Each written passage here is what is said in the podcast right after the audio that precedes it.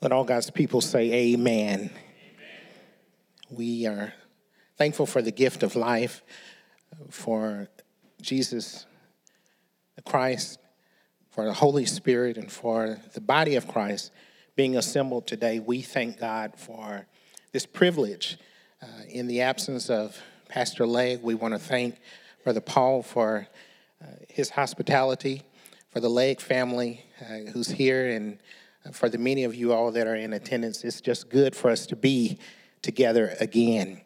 Uh, I, I bring you greetings from the Cross Baptist Church. We met here uh, a few years ago, actually, and I, I remember uh, seeing so many of you all here uh, during the times, I guess, as you would exit.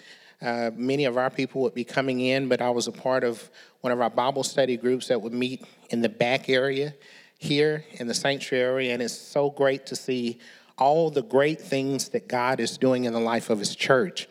Uh, for those of you all that are visiting, and this is your first Sunday, or else you've been here for a few Sundays, I am glad.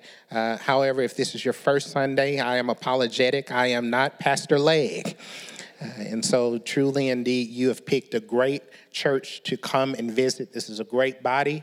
I'm so thankful that our paths crossed a few years ago, and it's been a blessing to me to call Pastor Legg and Pastor Wisner and to this great staff here friends. Uh, it, you don't run into that often, but I, I, do thank God for the leadership here, for the membership.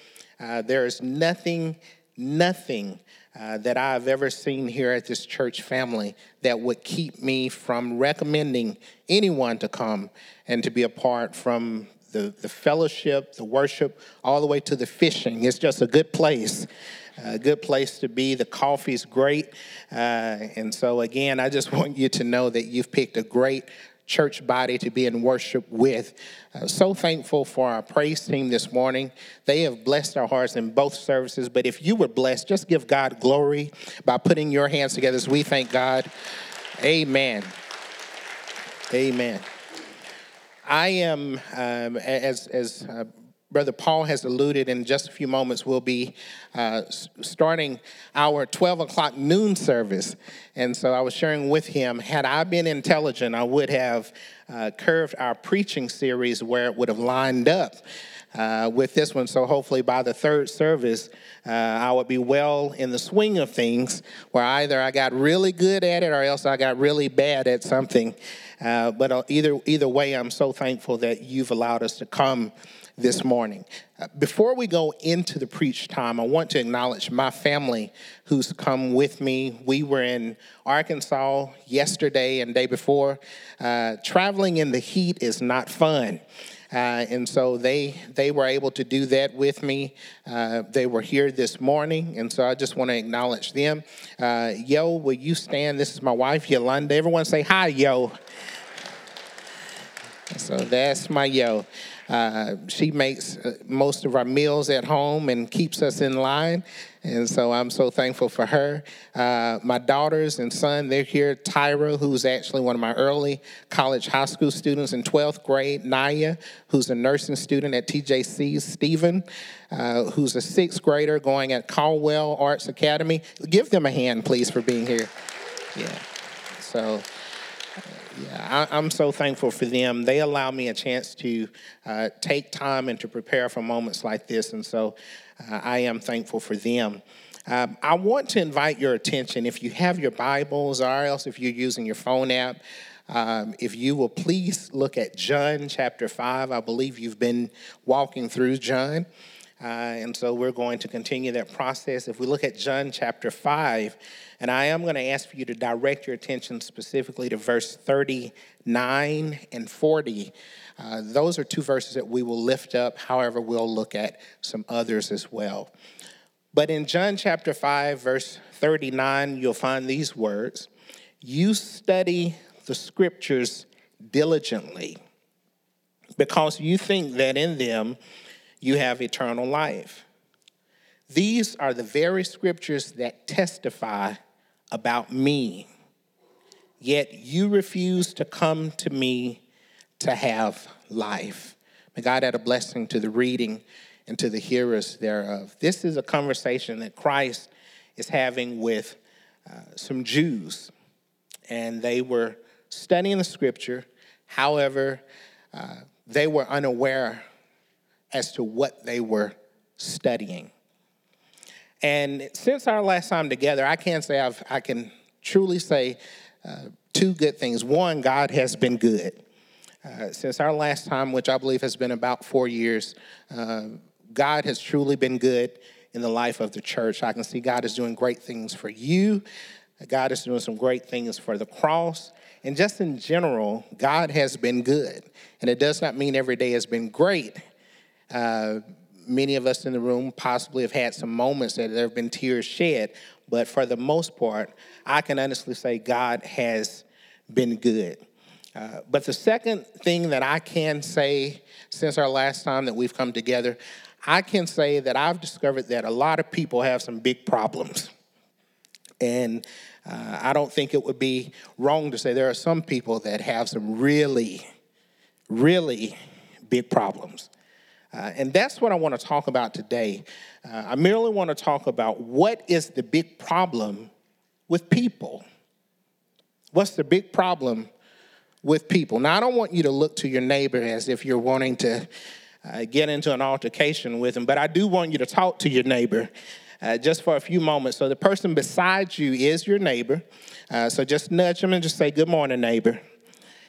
And, and so, just say, Neighbor, Say it out loud. Neighbor, what's the problem?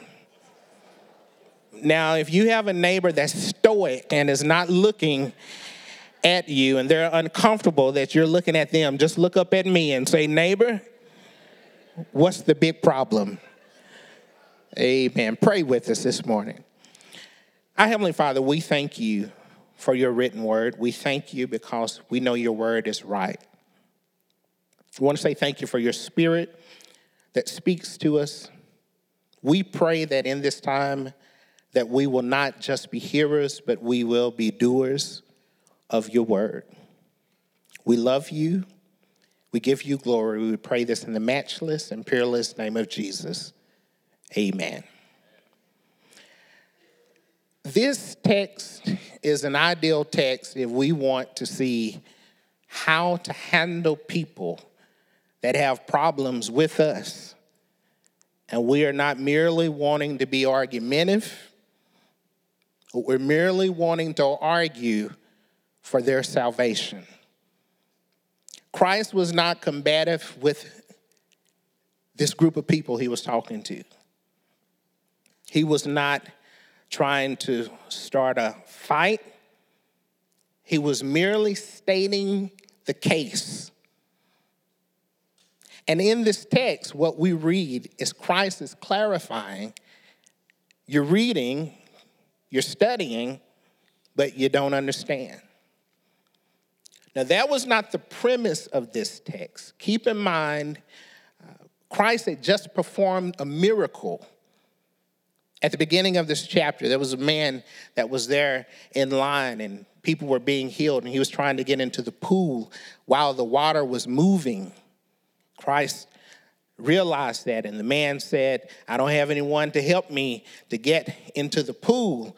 And Christ asked a rhetorical question Do you want to be made whole? And in this text, what we find is that there were some people that caught wind that this man had been healed on the Sabbath. And that was a problem. And verse 16 in chapter 5 tells us it was such a problem that they wanted to persecute him. They wanted to kill Jesus. Now, I would like to say I'm so glad that no one in this room is Jesus. I'm glad that I'm not Jesus. And unfortunately, there are a lot of people that act like they are Jesus Jr. And by that, we sometimes feel that we do no wrong. But many of us, if we were in this spot and we knew that we had all power in our hands, and we knew that someone truly had a big problem with us, Many of us would use our powers and try to take them out. But here's Jesus speaking to them, talking to them, in essence, letting them understand even though you're searching for the answers, the answer is right here in front of you. My friends, when I look at this text, I see the presence of Christ showing us as a body of Christ really how we could and how we should respond when we are dealing with people that have problems, and I mean really big problems.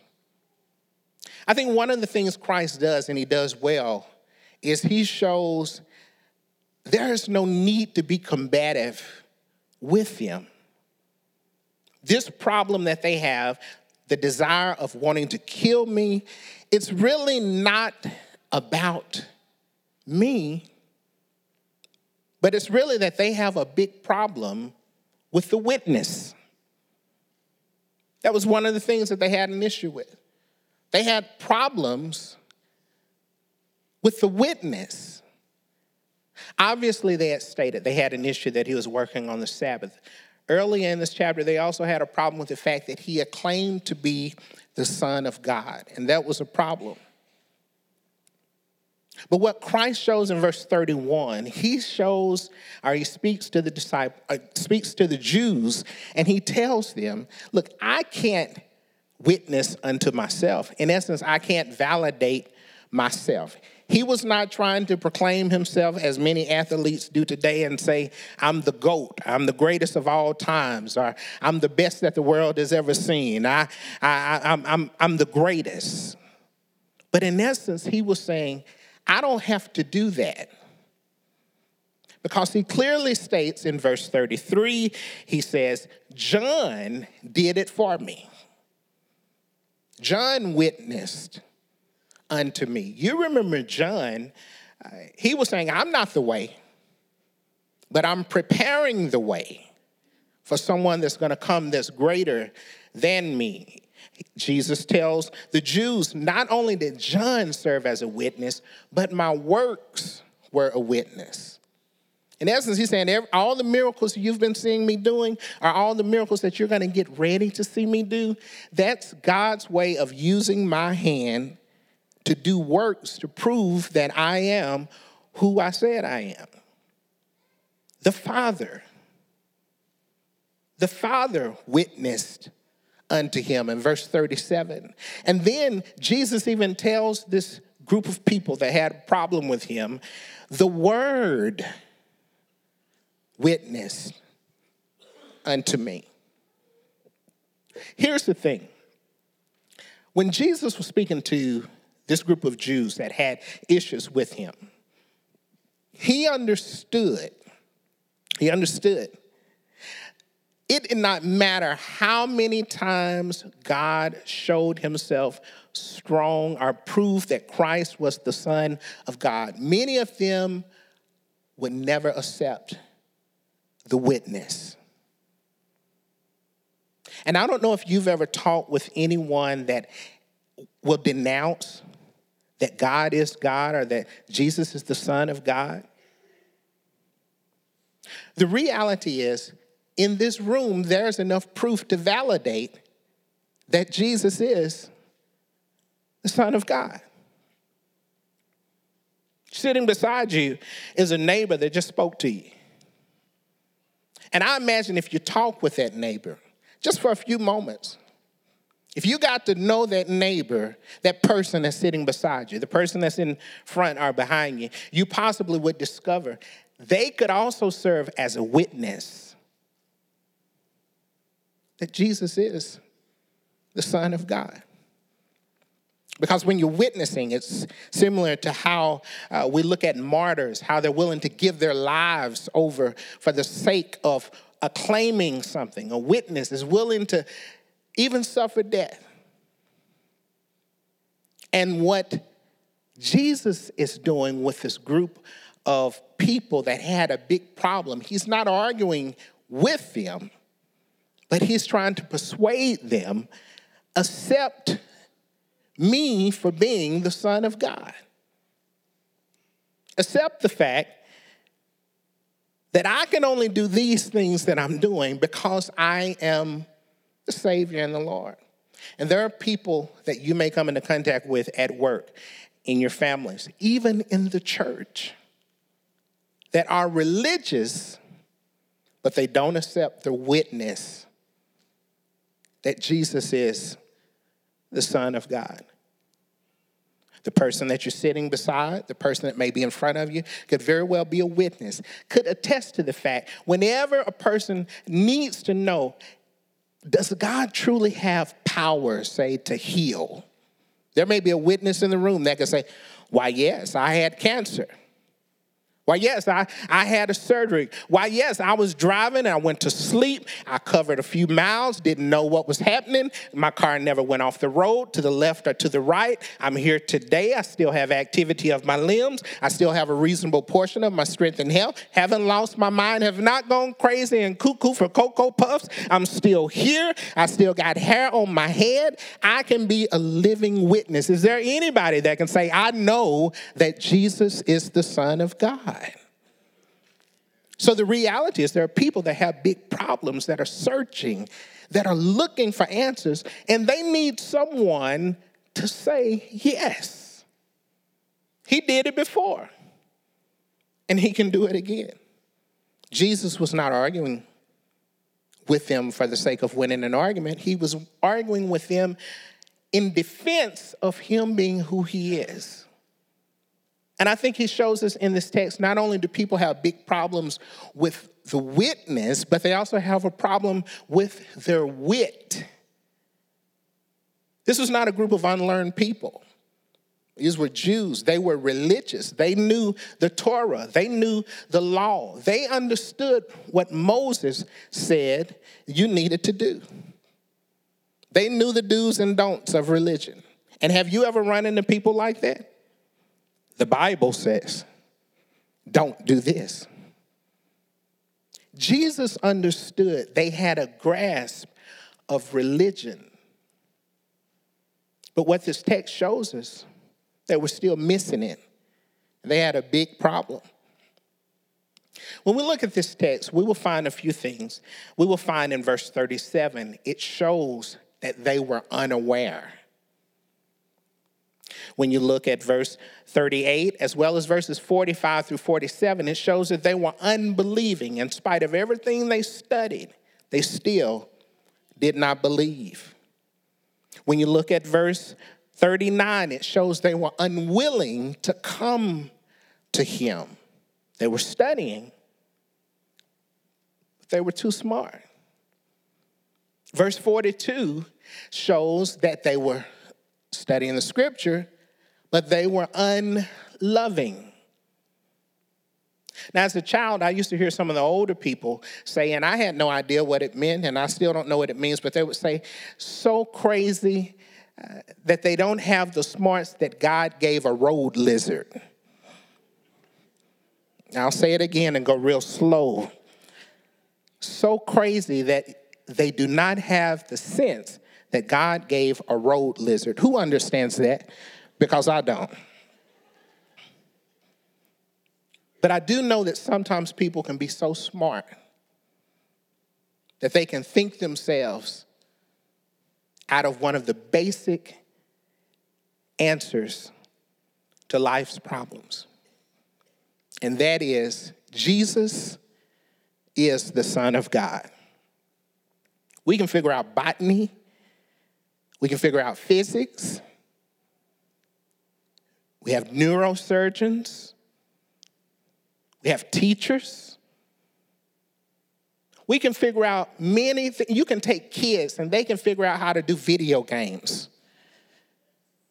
But yet, when it comes to the basic premise of our faith, the basic answer to life's problems, we sometimes are so smart, so witty, that we think ourselves right out of the greatest answer to life's problems. And that is that Jesus is the Son of God. Family problems, that's a big problem. Jesus is the Son of God. Problems at work, trying to figure out how to handle staffing, trying to figure out how you're going to go in each day and work with colleagues that you really don't like. But the Bible says you got to love them. Talk if you can. Jesus is the answer. And what Jesus was doing here in this text, he's showing a group of Jews that wanted to kill him, he's showing them, I don't have to argue with you. But I can just state the argument because I want to win you over and to let you know that I am who I say I am. This text shows us that these Jews, this group of people that Christ was speaking with, they had problems with the witness. Fourfold witness that came to them, they still could not get with it. They had a problem with their wits. They were smart, they were religious, but they could not grasp Jesus. And this text also shows that they had a problem with the way. Not a way, but the way. They had figured out a way because they thought a way to eternal life was merely if I learn the scripture, I can have eternal life. Now, the Jews actually, there were two groups of Jews. Some could not even grasp eternal life. They could not even grasp the fact that after this life, there is another life. There was a group of Jews that could get with it, but they could not figure out how can you have eternal life in the manner that Christ is speaking here. And they thought that that was from being religious. And sometimes, sometimes we're so heavenly that we're no earthly good. Jesus is speaking to this group of Jews, and he's trying to get them to see. He's trying to get them to see I am not talking about a way, I'm talking about the way. It's right here. When you look at verse 38, Jesus is speaking to them and he's saying, Nor does this word dwell in you. See, when God's word truly gets on the inside of you, you really can't be the same. And what Jesus was trying to get them to see, he's saying, look, you don't even believe the one that God sent. He says in verse 39, you study the scriptures diligently, which implies you're digging in the scriptures, you're searching, you're, you're, you're trying your very best to understand it, but yet you think that in them you have eternal life. And these are the very scriptures that testify about me. They validate who I am. But yet you're looking at the scriptures and you can't accept the fact that I am who I said I am. That's a big problem. It's a big problem in the text, and it's a big problem today. And there are a lot of religious people that look religious. I mean, they're kind, they don't hurt anyone, they have a moral compass, they look like the model family or the model person. but they don't have the answer. They study scriptures, they have a devotional, they're smart, they have the wits. But yet they've not figured out that the way to eternal life is making sure that you know the way. He said, Yet you have refused to come to me to come to me to have life. You know, for those of y'all that are parents and you can remember when your babies sometimes would cry and didn't know words, but they would sometimes just signal that they wanted you to pick them up. You know, and sometimes Pampers was soiled and they had tears coming. They were there saying, Pick me up. What Christ is showing here, he's saying, I've been saying, Come to me. You've been reading scripture. Come to me, ye who are weary and heavy laden, and I'll give you rest. Come to me. Christ is saying, You've refused to believe. He says, You figured out a way. I'm saying, I am the way. When you, have a chance and you ride the bypass here uh, in Tyler, there are some places that there are exit ramps that you can get off, and it actually speeds up uh, the way you get around Tyler. You can skip some of the traffic uh, in some of the more congested areas, but there are some places you can't take that exit ramp and have access to. It's, it's indeed a way, but it's not necessarily the way. Uh, my house is a good example. Uh, in order for me to ride the bypass, if I were to get on, I don't have access to my house from the bypass. I would either have to go and exit uh, on Highway 64, or else go up and exit possibly uh, on 155. It's not the shortest way to my house. It is a way, it's not the way. And many people have tried to bypass Jesus Christ because they thought that they had a quicker way. But the reality is, he's saying, I'm not just an alternative, I am the best that there is. I am the only way.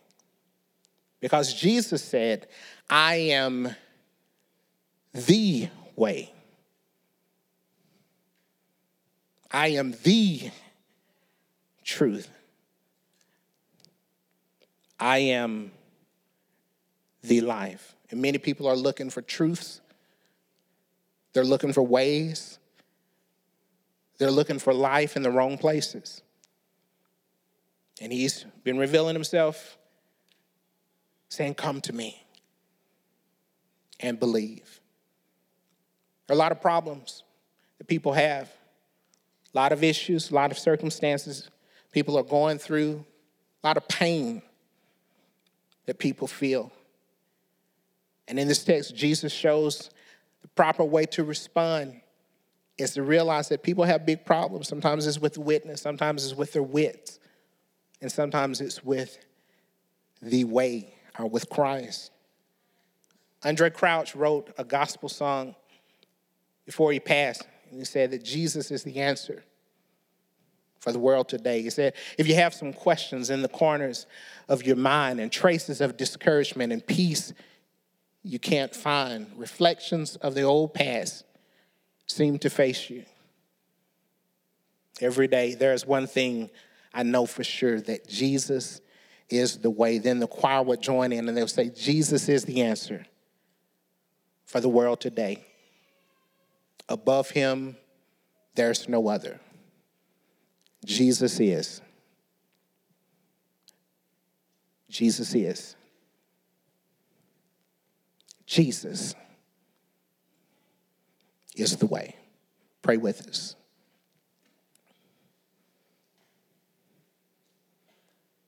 How great